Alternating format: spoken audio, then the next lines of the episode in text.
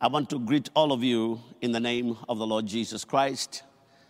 I want to thank the Lord that today is the day that the Lord has made, that we may rejoice and be glad in it.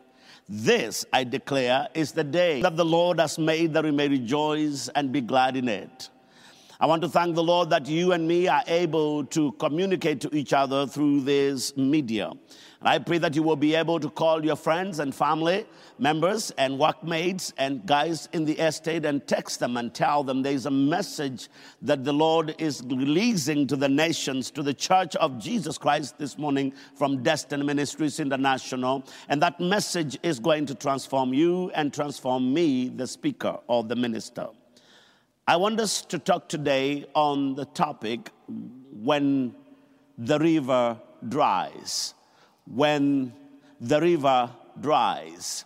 This message is very, this topic is derived from the book of First Kings, chapter 17 and verse 7, when the river dries. But I'll be speaking to you from chapter First Kings, chapter 17, verses 1 to 7. And this is where the topic comes when the river dries. I want to begin with a word of prayer. Let's pray together. Father, in the mighty name of your Son, Jesus Christ, I want to thank you for this opportunity again and this privilege to come to have that I have to speak to my fellow brothers and sisters, those that are tuned in. Blessed be your holy name because you are going to speak to us like you have always done in those years that we've been doing this. Lord, I want to thank you because as I started talking about advancing through adversity, you have ministered to us. And even before this topic, God, you were still speaking to us. And after this topic of this series, you will continue still to speak to us. May your name be glorified and may your name be exalted. And use me and blow me like a trumpet today and let your people hear you speaking to them in a language they can understand slightly above my human voice. Let this be to your glory and no other. In Jesus' name I pray. Amen. When the river dries. This is part four on the main topic advancing through adversity. Advancing through adversity is the main topic that I've been teaching, and this is the fourth part. And I want you to relax, sit and relax, and take a pen and a notebook or your tablet or your phone and get ready to write something down as the Lord ministers to you. I want us to begin by reading the word of God from 1 Kings chapter 17, verses 1 to 7. The Bible says, And Elijah the Tishbite of the inhabitants of Gilead said to Ahab, As the Lord God of Israel, I like this, as the Lord God of Israel lives before whom I stand there shall be no dew nor rain these years except at my word. You talk of power, you talk of authority. This is power, and this is authority. Let's read verses 1 again together because I don't want you to miss it. The Bible begins by saying, A man like you and me a normal man like you and me, Elijah, if he lived in your country or in my country, he would be facing exactly what you're facing and what I'm facing today. But hear what God is doing through a human being or a man like you and me with all the weaknesses and the failures and the shortcomings and the limitations that each one of us has. But hear what God does through a man. He says, And Elijah the Tishbite of the inhabitants of Gilead said to Ahab, As the Lord God of Israel lives before whom I stand, there shall be no dew nor rain these years except at my word. Verses 2. The Bible continues to say, Then the word of the Lord, then during that time, the word of the Lord came to him, saying, Get away from here and turn eastward. Uh-huh.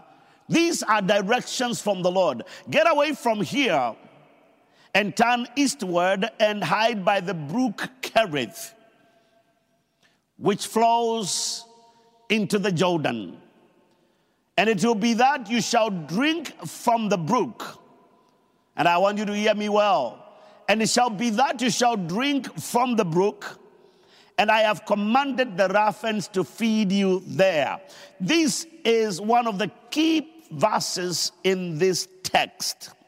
It says, When you get to the river Kerith, then there will be water for you during the drought season, the dry season.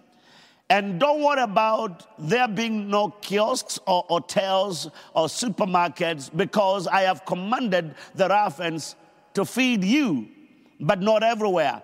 There. Verses 5. The Bible says, So he went and did according to the word of the Lord, for he went and stayed by the brook Kerith, which is which flows into the Jordan. Verses 6.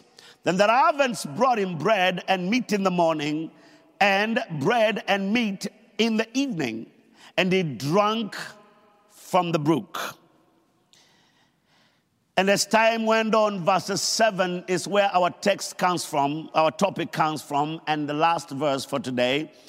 And it happened after a while that the brook dried up because there had been no rain in the land. I repeated that word verse again, seven. And it happened because it always happens that after a while, after enjoying the provision of the Lord, after enjoying and seeing, you know, the river flowing, the Bible says that river that he depended on, that river that he counted on, that river that had become so normal to him to drink from, the volume started going down and before too long, it dried up, for there was no rain in the land. Help me as we go back to verse 1 and run down to verse 7 to help you understand the background of this text. King Ahab of Israel had married a pagan princess who worshipped Baal. She did not serve the God of Israel. She did not believe in the God of Israel.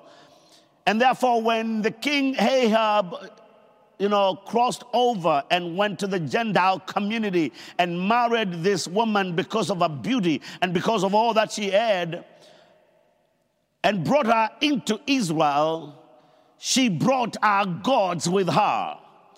She brought our worship with her. She never bowed herself to the God of Israel. She never bowed herself to the God of her husband. She brought our God, the worship of Baal, and introduced the worship of idolatry and the worship of Baal to the children of Israel.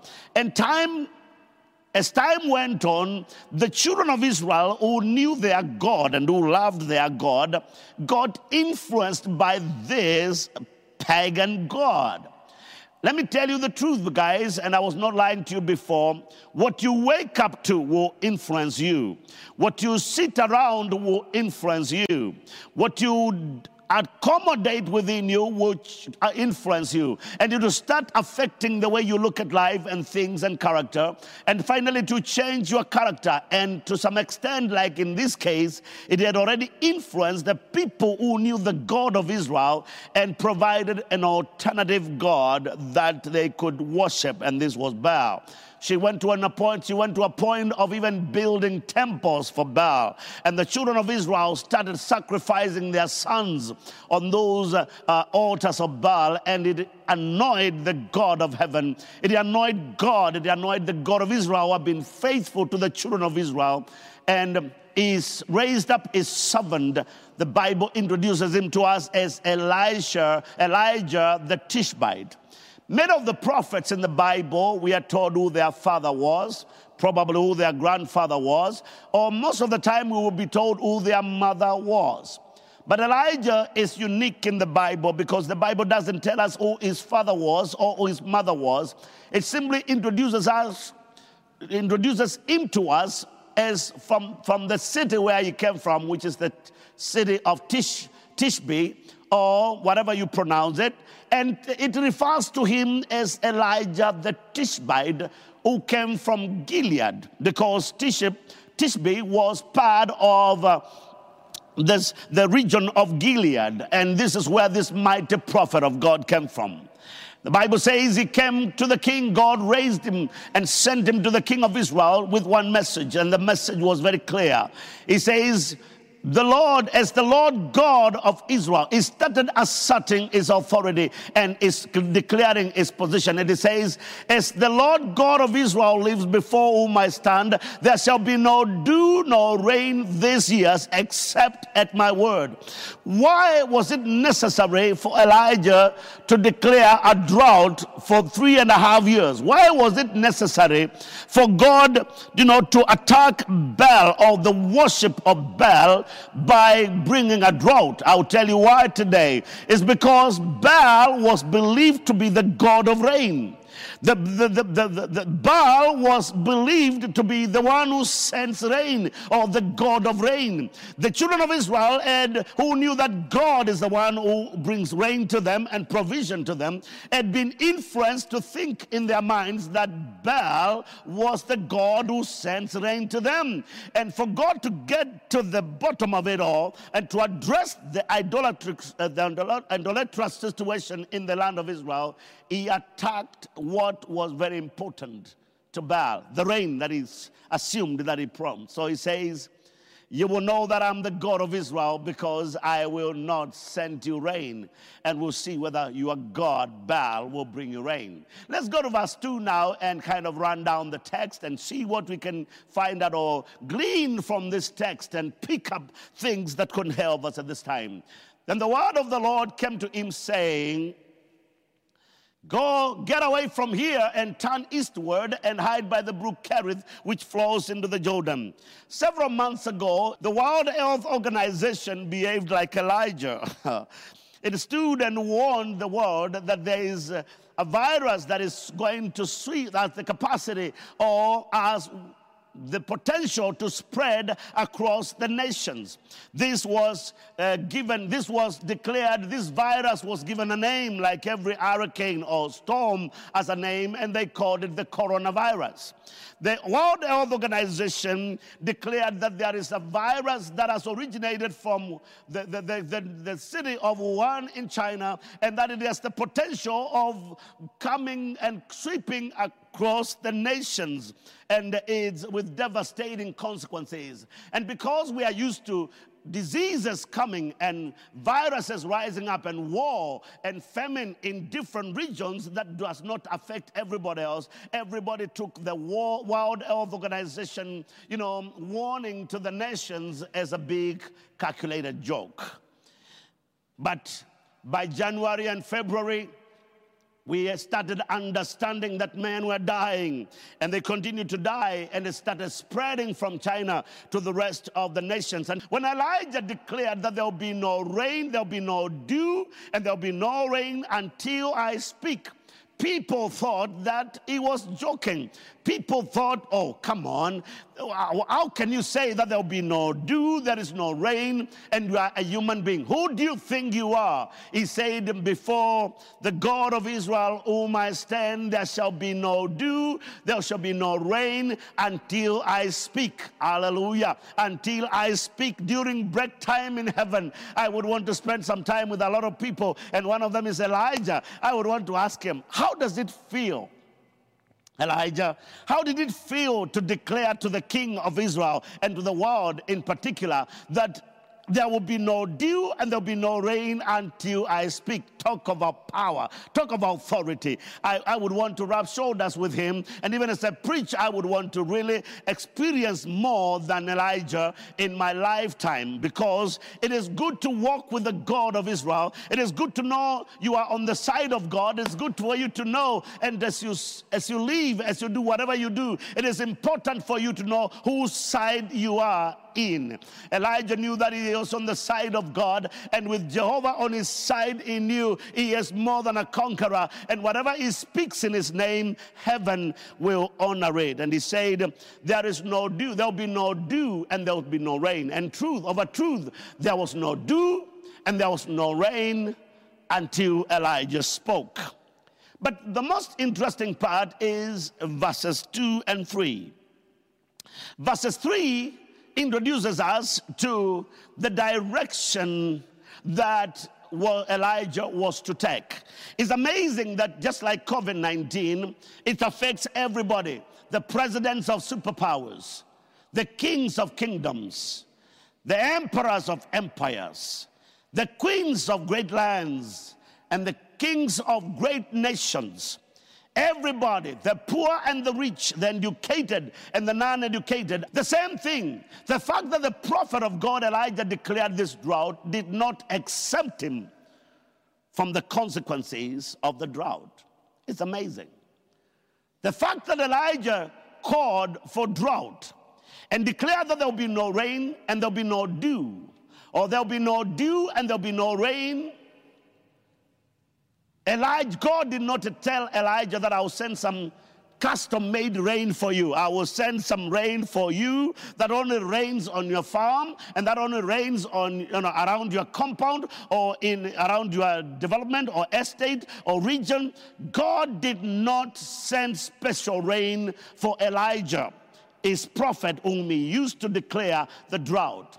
But he did tell him something. He did make provision for Elijah. And this is where I'm coming to. This is where I'm coming to you. This is where I come to you. This is where the rubber, you know, touches the road. This is where the, the, the, the rubber touches or comes into contact with the road. There is drought that is affecting everybody, including the prophet of God but there is provision from God to his prophet. Blessed be the name of Jesus. I almost shouted hallelujah. And what is wrong with shouting hallelujah? There's drought that everybody's going through, threatening the mighty and the strong, the weak and the poor, the rich, the educated and the non educated. Everybody is facing the threat. But the Lord made provision for Elijah and the same God I talked about last Sunday, the I am of old, new, and everlasting, as a plan for you, my brother, and as a plan for you, my sister, there is a plan for you. For the Bible puts it very clear that God knows the thoughts that He thinks towards you and towards me, and they are thoughts of peace and not of evil. It was during the period of drought when things were not going right, when things were not working that God comes and tells his servant, Fear not. Do not fear because you have declared a drought or you have called for a drought. Do not fear. I have, I have a river. I have a river for you to drink from. Blessed be the name of Jesus. Don't fear. Elijah, you will go through the drought.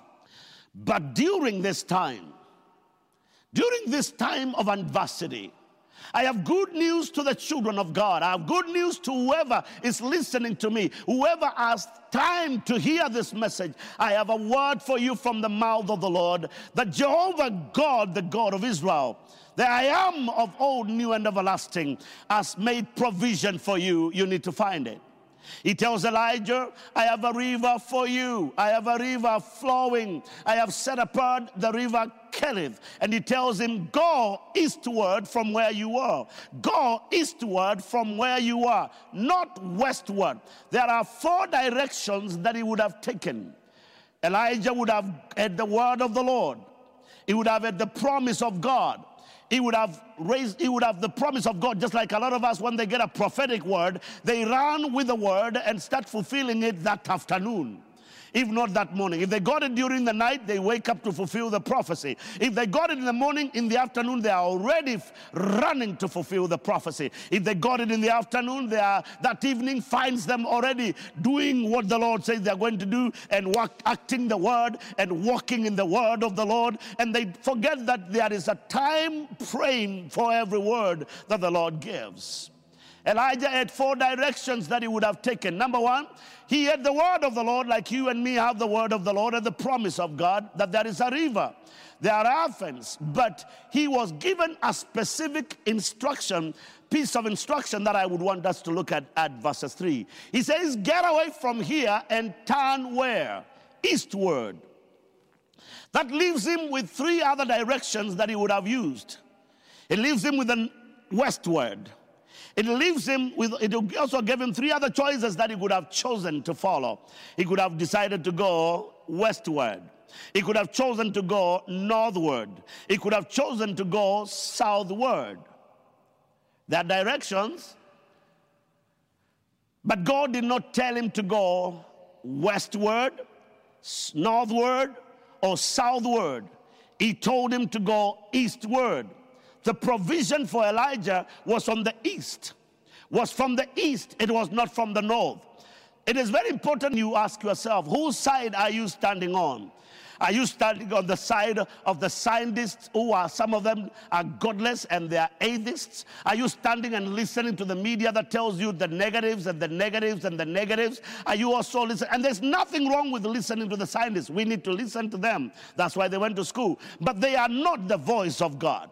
They are not the promise of God. They are not prophets of the God of Israel. They are not prophets of the God of Israel. There's room. A scientist will warn you according to scientific formulas and, and calculations. But they don't base or submit their calculations, they don't submit their, their scientific formulas into the Word of God. And therefore, a child of God, as you listen to the scientists speak, and I want you to, but they don't subject their words. They are following scientific formulas, and they are good. They have saved nations. They have delivered communities from Ebola, from outbreaks and cholera and everything else. And we thank God that there are brains out there, you know, that have studied science to levels, to the levels they have gone to. But science still needs to be filtered by the Word of God. Scientific formulas are not the voice of God. They don't replace the promise of God. They don't go against the word of God. I told you, God is not against science. The word of God is not against science. It is not against, you know, uh, uh, professional scientific formulas. It is above science. And for that reason, therefore, it is important for you to know science declared, science predicted drought.